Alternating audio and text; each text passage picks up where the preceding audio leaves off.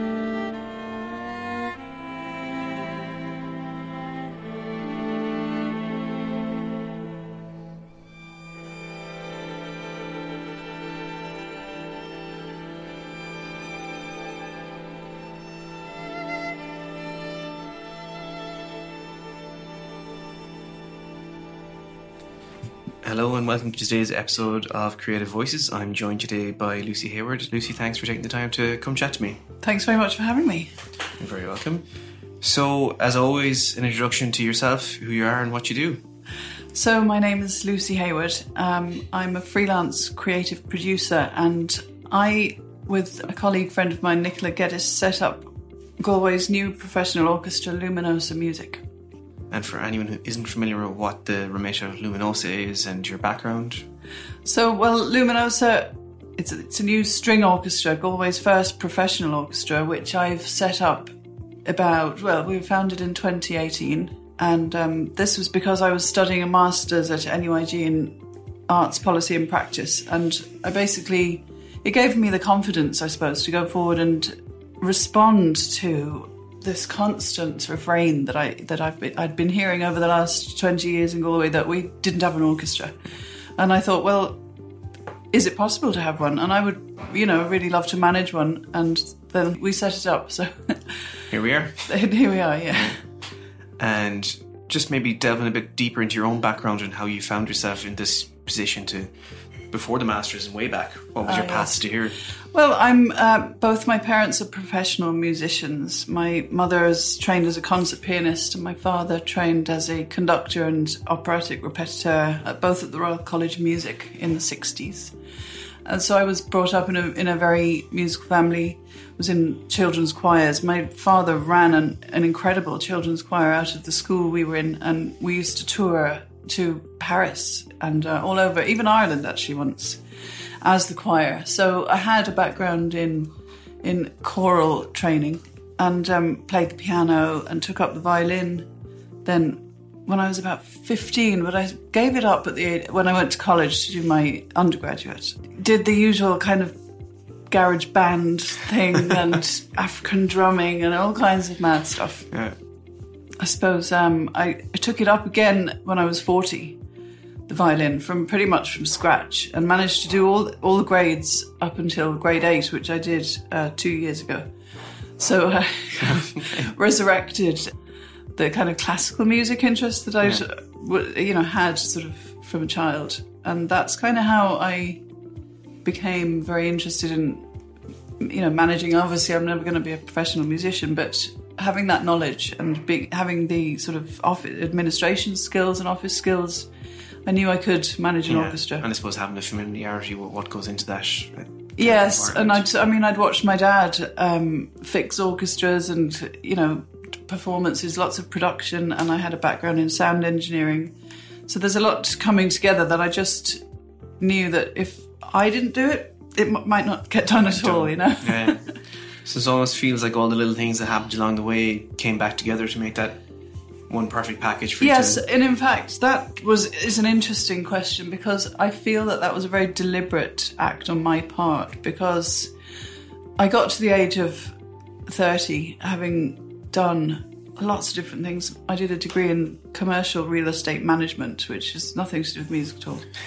Uh, but it did give me um, the commercial kind of business acumen, and then I actually due to the recession, the you know the property recession, and everything, I couldn't really get work in that area for a long time. So I ended up being um, an administrator in Bank of Ireland. So I had a strong kind of financial okay. sort of background as well. And then I had all the music as a hobby.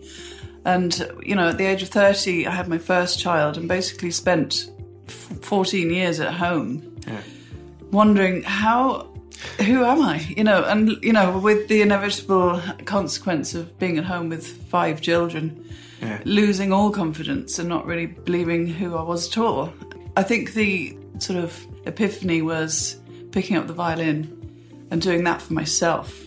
Yeah. And that was the only real real thing I had going for myself. And then I had the bright idea of going and doing a master's in arts policy and practice, which Yeah. would have been called arts administration. And that I felt sort of built the bridge between the administration and the music because it was music that I actually focused on. Yeah. It was very deliberate because I really felt quite lost and sort of too f- thinly spread. Okay. Yeah. Yeah. A little bit of everything with no. yeah, no, no focus. But this really did give a focus, and, and I think in particular my focus is orchestra, and and maybe choir, Yeah. but really just classical music.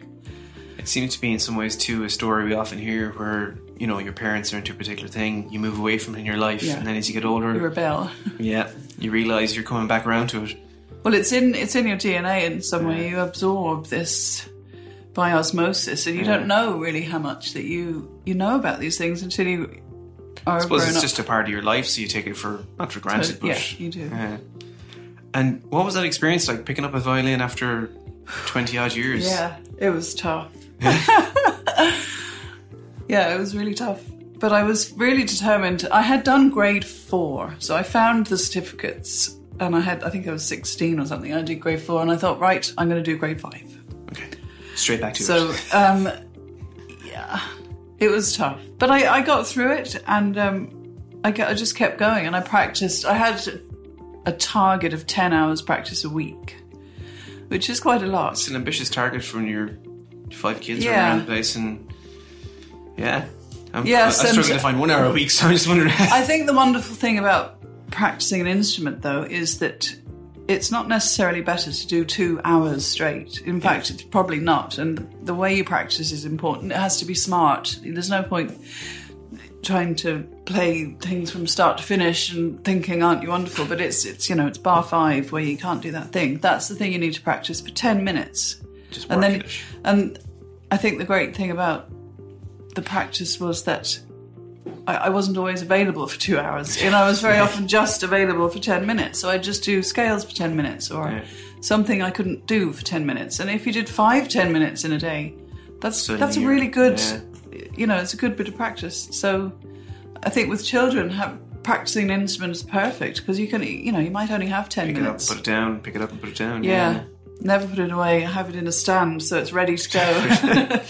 So it's almost like circumstance almost lent itself to what you needed to do at that particular time. Then, really. Um, I wouldn't. Uh, well, I think I probably turned something negative into a positive. You know, Yeah. there's only so much walking you can do with Yeah, a pushchair. yeah, You know. yeah, yeah, yeah, true.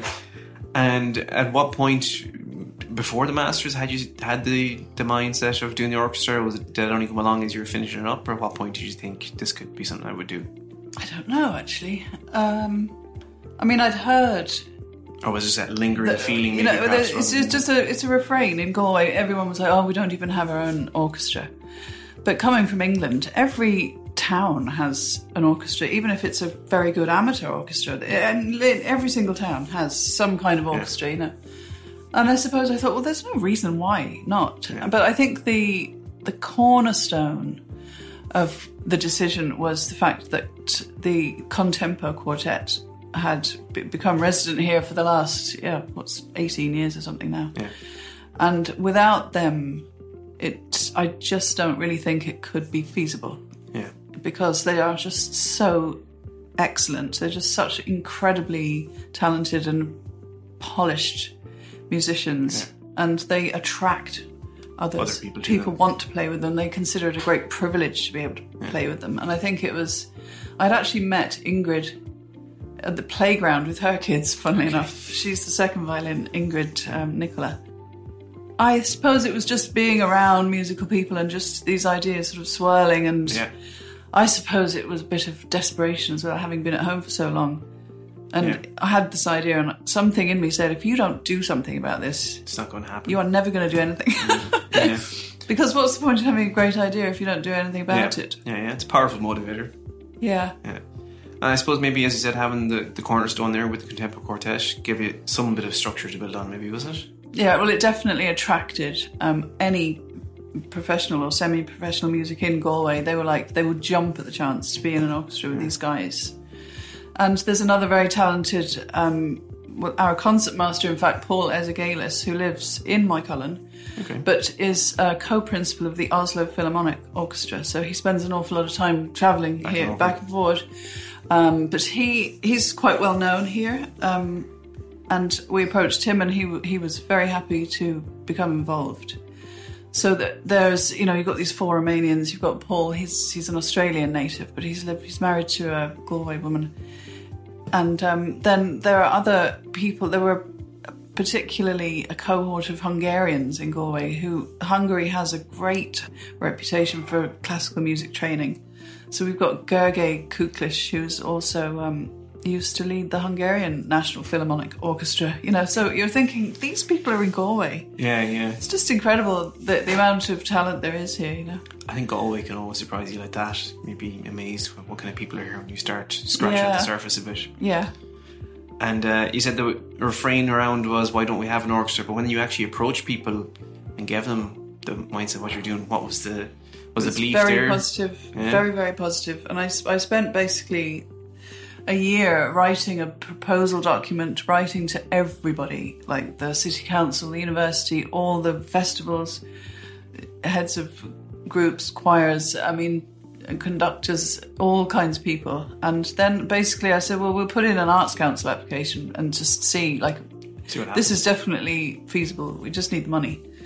And we had one failed um, attempt, but they recommended that we apply again under a different strand, and we got funding for that for last year. So we had a fantastic year of. We, we did three concerts, yeah. but it is expensive. so, but they were incredibly successful. Yeah. Um, full houses in the cathedral Okay. on, on two concerts. And we had launched at uh, the Emily Anderson Concert Hall in NUIG, so, and that was a full house as well. So it was really, you couldn't ask for a better audience. You know, they're hugely appreciative. Yeah, very receptive. I suppose. Yeah, and very um, encouraging. And we've actually fundraised quite almost 5,000 euro from patronages. Wow, okay. So people have taken out silver patrons, gold patrons, and we had Bank of Ireland as our platinum patron. Yeah. So they gave us fifteen hundred that year. So it, every little helps Yeah. because it really is a very expensive process to be part an of. An orchestra. Yeah, because you know it's eighteen people maybe. Yeah, that's that's a Yeah, fair few people to be looking after, and they're professionals. And I suppose the ethos was that if you're professional, you should be paid Yeah. at the proper rate. You know. Well, that's understandable, especially if you want this to be something that's sustainable and something that people want to be part of. Then I think that needs to be done. Yeah. So this recording is another recording from the Luminosa String Orchestra, recorded at the launch event in November 2018, and it's a movement from Edvard Grieg's Holberg Suite.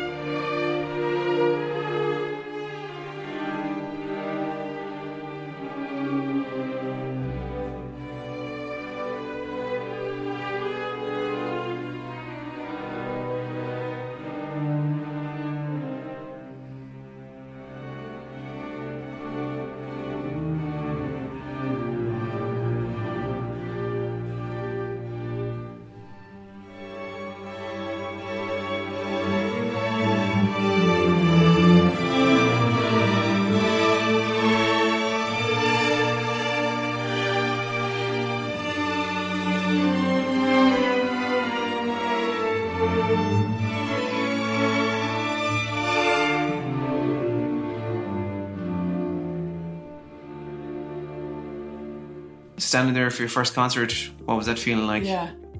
Um, well, you know, it's terrifying, isn't it? But I didn't really have to do anything because I'd done it all. You know, I didn't actually have to already done. speak. I did speak at the summer concert, and it is a bit terrifying. But I really felt that I ought to because a lot of you know, I mean, it was my idea. I, you know, you know, in some ways, I suppose the confidence thing is important because you've got to stick your neck out. And if you don't stick your neck out, you're never gonna. You don't have a voice, but also you become very visible and then vulnerable. you feel kind of that you could be criticised, and that's that's that's fine. But um, I suppose it's just trying to keep, keep on building the confidence. You know.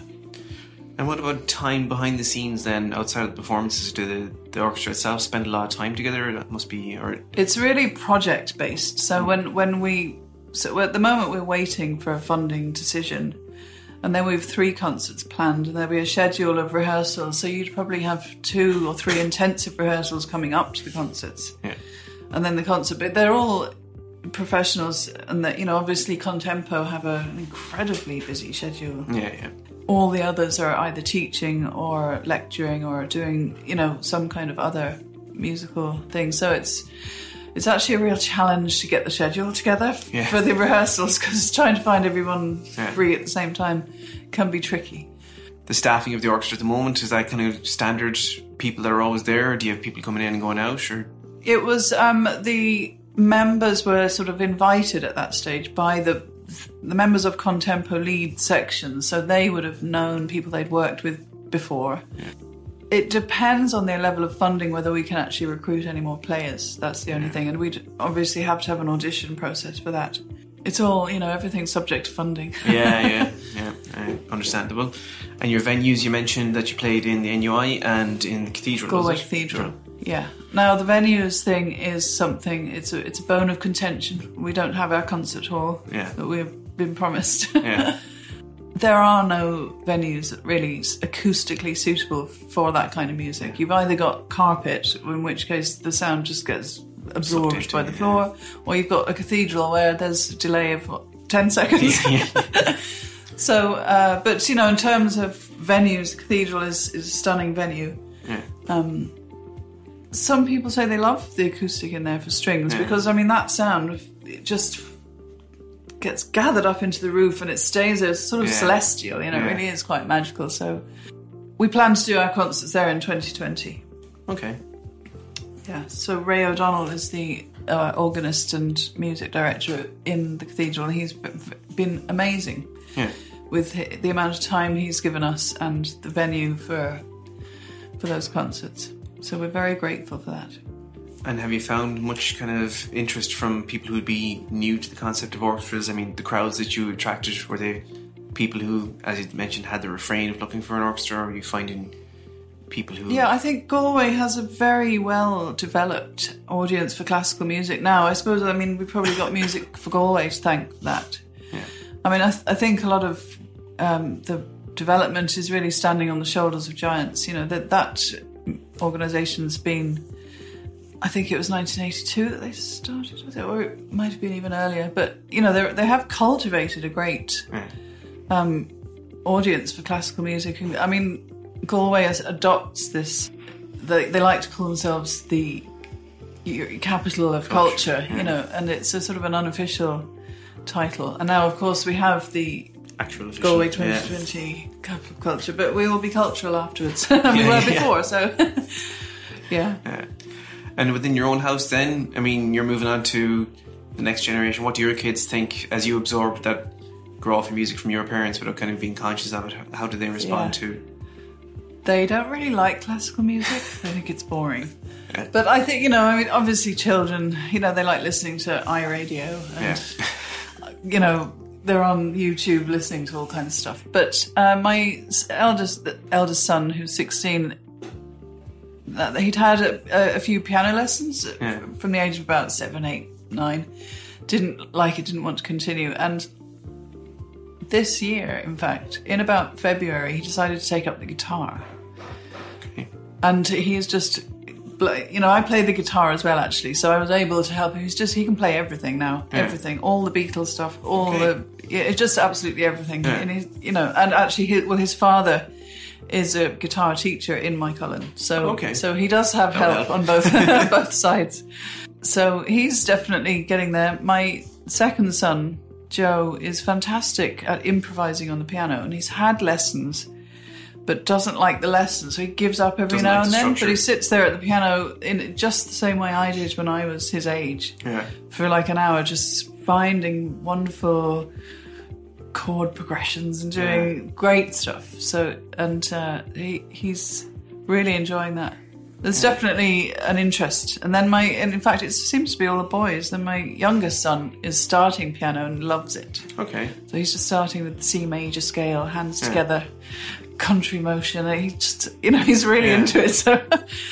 So who knows where that, that'll go? I suppose it's funny, isn't it? Just as with anyone I've spoken to on this show, a lot of people end up in a similar field to whatever they've been exposed to in their own household. I think it's not possible to ignore it if that No. influence is just wafting around the place, you know?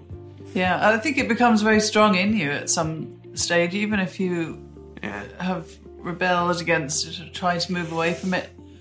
Yeah. I see it all the time as well. I just think parents can give their children s- so much of an insight if if they're practicing the same work or whatever it is. You know, I mean, you can get priceless guidance from I suppose you put in the, from them. the hard work and the groundwork and they'll reap the benefit of it in some way. Yeah, totally. Yeah. Do you feel it might be something that happened to yourself then as well? Like having, as you said, rebelled and moved away from it?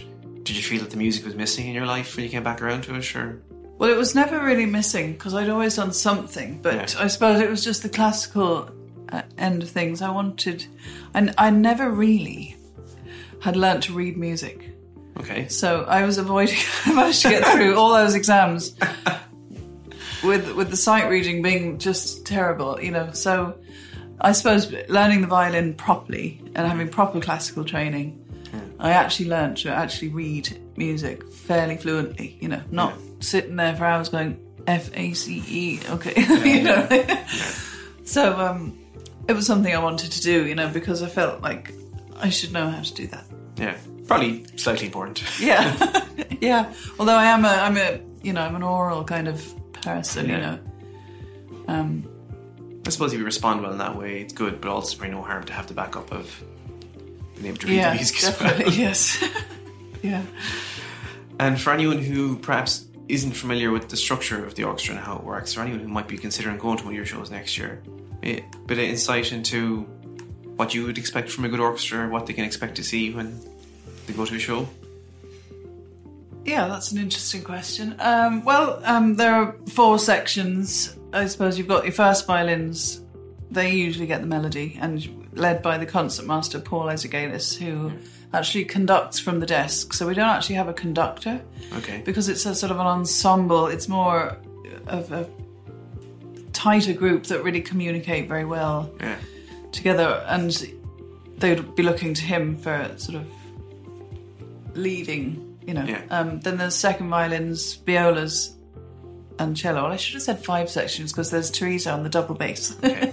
so we've one bass player, and um, the repertoire they play can be absolutely anything. We've decided we've tried to go for from anything from quite early um, music from the sort of 17th century all the way to very contemporary stuff. Um, for instance, Jane O'Leary, who is a Galway-based composer.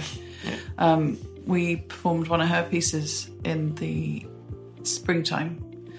Any style, any period, but classical based, you know. So it could be surprising, challenging sometimes, sometimes just wonderful. Not everybody would like contemporary music, There- you know, but it's um, certainly we don't want to leave any area un, un, Yeah. untu- untouched. Yeah, I'm curious. What is the kind of viewpoint on that? Should there be would there be a more purist kind of view of how orchestras should be playing and what they should be doing? I think nowadays, I think it's really, you know, I mean, 50 years ago, you'd have to wear a black tie to go and see an orchestra and long dresses, and it's really all that's gone now. I think it's really accessible to, to anyone, and there are there are so many different styles of music being performed now that it's just all per, all music is really personal taste. Yes, so, yeah. but we can guarantee that nobody will be bored anyway. Yeah, yeah. it's all. I mean, live music to see that music created in front of you by just these people, living, breathing people, yeah, is magical. You know, um, it's, it's amazing. Like, and if anybody hasn't ever been to see an orchestra, I would strongly recommend going because it really is just an incredible, energetic experience to watch how that comes together yeah, and all of life, like every emotion and every element, facet of life is sort of reflected inside the music in some way. The way, even just the way all the these bits have to come together at exactly the right time to make it work. You know, Yeah. there are lots of metaphors yeah. in music, and just you know, just experiencing live music is you know, I suppose getting so many people to coordinate in such a structured fashion to generate something Yeah. that still feels kind of organic is an interesting kind of approach. yeah, it isn't is, yeah, yeah, yeah, yeah. Do you have a memory of your first um, orchestra experience? Perhaps with your dad or something? Yeah, it? would have been. My dad would have been conducting what would have been a school orchestra, but with he used to get these professionals in to sort of back up the orchestra. It was a very good orchestra. He used to do a, a thing called show band with the schools, like a school production, and with a big orchestra, and they do musical numbers and Yeah. that kind of thing. So yeah. And um, going forward, then, like, what would you like to see happen? I mean, you know, you mentioned um, a venue, a concert hall. we would love to see a concert hall built in Galway, but not just a concert hall, more of an artistic hub where you can have an acoustic space that's suitable for for live music, like s- an orchestra, and, and so that we can get other orchestras to come here. Like we, you know, the concert orchestra have to perform in Leisureland, which isn't. Yeah. Acoustically, it's probably all right, but it's right next to the swimming pool. It's Yeah, it's a box. the lighting is awful. Yeah. It's all the musicians' cases around the outside of the room, like a like a school orchestra. You know, it doesn't. Lend It's not suitable. But a space where you'd have the correct acoustic, but also somewhere dance could happen, and you know, an art space. That you know, there, there are a lot of people in Galway of need Yeah. who need some kind of space for performance and rehearsal, and then you could also have administration space in it.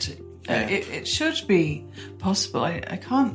I just can't kind of see why Why not?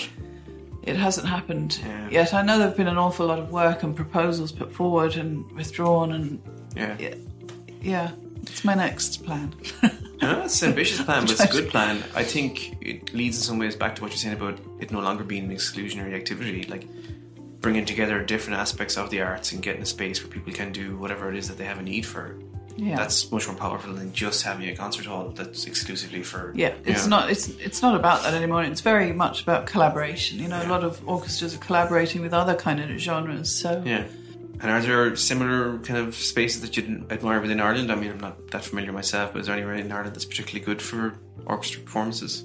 Well, obviously the National Concert Hall Hmm. is, is perfect for that, but it's it took them about 25 years to fundraise to get that concert hall built. You know, back in the the 80s, uh, 70s, 80s, 90s. It doesn't seem to be top of the agenda for the government to provide artistic spaces, and yet it's almost as if they just expect music to just happen. It just own happens accord. anyway. Yeah. Obviously, it just happens. Nobody gets Yeah. paid. They just do it because they like it. Well, that's just simply just not going to work. It's not sustainable. Musicians, you know, if they can't be a musician, they'll have to go out and get another job, and then the music will stop. Yeah. So you have to pay them. There has to be some kind of commercial, mercantile development of this, Hmm. you know, in the city. I think, though, perhaps you hit the nail on the head there, where there is some aspect of belief that this is just something that people do as opposed to Yeah. being their job or a profession or career. There's still a, an interesting mindset where people just presume it's going to happen anyways. Yeah, yeah, and in a way, I, you know, maybe it would, but you wouldn't develop any. You wouldn't get better. You wouldn't attract musicians. You know, in order to progress and actually develop the, the art, you know, it needs to be funded. People need to get paid. You know, you've got to live. yeah, yeah. Oh, totally understandable. yeah. So your journey from the masters to making this happen, who, who helped you along the way? Who was kind of integral with yourself to? So it was. Um, it was actually. I did the masters over two years, and I. It was at the end. Well, it was sort of in the middle of the first year that this came about with Nicola Geddes, who's a cellist who lives in Galway. She's Scottish. We were actually in the hairdressers in Moycullen, both with their head back in the sink. The hub of all this. It Oh, it is. Moycullen is is centre of the universe. we actually had our heads back in the sink, you know, Yeah. and she was like, "So what are you going to do after the masters?" And I was like, "Well, you know," and and the inner voice started like, "You know, you should really just say Just what you loud." actually want to do and not be." You know, oh, I'll probably just get some kind of job. Anyway, I just said, well, I'd love to manage an orchestra, Yeah. but there isn't an orchestra. So Yeah. You know, I kind of and she was like, "Well, hold on a minute," you know, you know. She was playing with all these musicians in kind of fixed orchestras, which is where someone just calls everybody individually and says, "Can you do this gig?" Project based, you Yeah. know. She was working with Paul Ezergailis and the Contempos, and you know, there, she's like, there could be an orchestra. There are there are players. So I thought, well, you know, let's try and Tease us out a bit yeah, and see yeah, where it yeah, goes. yeah. And then I did all the research and the proposals, and it was definitely there. Were you surprised then by what you'd found during the research and proposal? That was it was the the stumbling block smaller than you thought it was going to be when you set out in that path, or It's really the biggest stumbling block has been and always will be the funding. yeah, So it was, it was, it's fine. Like as long as you again, embrace the need you know, in in some ways, with that thing about the music, just happens automatically. It's there, yeah, but it's just trying to secure the sustainable kind of funding model. yeah, So we, so I set up a, a company, you know, limited by guarantee, that has a board of directors that that, and we're just about to apply for a charity status so that we can accept donations and and have corporate sponsorship Yeah. and have a more sustainable part of the funding model. yeah. I suppose giving a structure to something that people assume doesn't have structure and make them realize that this is Yeah, something that and that's real. always the challenge: is the fundraising and securing sort of public funding. That's Yeah. really the ongoing Yeah. Okay. challenge. Yeah. Yeah. And uh, what about your husband too? Is someone who's involved in music? Has he? Has he been? He's, He's- obviously been with you along the way. Um, well, my husband, my my partner, I should say, Sorry, is uh, yeah. He, he's he's musical. He plays the guitar and sings, but he's he's a banker. So he was Okay. he's actually just retired from Bank of Ireland Okay. so after. So he's loads of free time to Okay. help you out. Well, he does, he has been very helpful actually. Did you find each other through music, or is that just a coincidence that he's a? No, I, I was during my time working for Bank of Ireland actually that we met Okay. because so he, it was um, yeah part of the the temping years. I temped for Bank of Ireland for years and years Yeah. in, all the different departments in like private banking and BIAM. Yeah. So that's how we met. Interesting. So, for anyone who might want to get involved with what you're doing, um, what can they do to help or to get in touch with you guys? Or Yeah, well, we've uh, a lovely website, uh, www.luminosa.ie, and you can become a patron or a friend of the orchestra. There are a range of different packages, and um, subscribe to the newsletter so you'll get information on when the concerts are, and just come come to all the concerts Yeah. because they're going to be amazing. yeah, I see as well. You can you can hire the orchestra too. I believe I'm looking at your website here. If for corporate events, yeah. If if there's enough lead-in time, um, obviously it's it's fairly expensive, but it's an orchestra. So, but I mean, I think I envisage for corporate events or even private parties, you know, yeah, you could hire the orchestra. Yeah, something a bit different. In fairness. Yeah, And uh, so, as well as the newsletter and the website, is that the best way to kind of keep up to date with what you guys are doing? or- yeah, yeah. Okay. And you'll hear me sometimes on the radio. Usually, coming up to concerts, I'd be on the Keith Finnegan show Sure. Yeah. with someone from the orchestra talking about the wonderful music we have coming up. And is there anyone else in particular that you want to kind of? I'm not sure if we touch on all the different people who are involved in the process. Anyone else you want to mention or thank for their help along the way? I, I can't really narrow it down to. I, I can't even think of the list to be honest. There were just I, I wrote to so many people, and so many people have been supportive. So all of Galway's musical community, Yeah. I wish to thank. Yeah. That's good. That's good. Uh, well, I think we've we covered a good bit of ground there, Lucy. Was there anything else you want to talk about before we finish up? No? it's okay. We'll leave it at that. and I suppose we'll leave on a high note musically with the Luminosa String Orchestra performing the Romanian folk dances by Bela Bartok.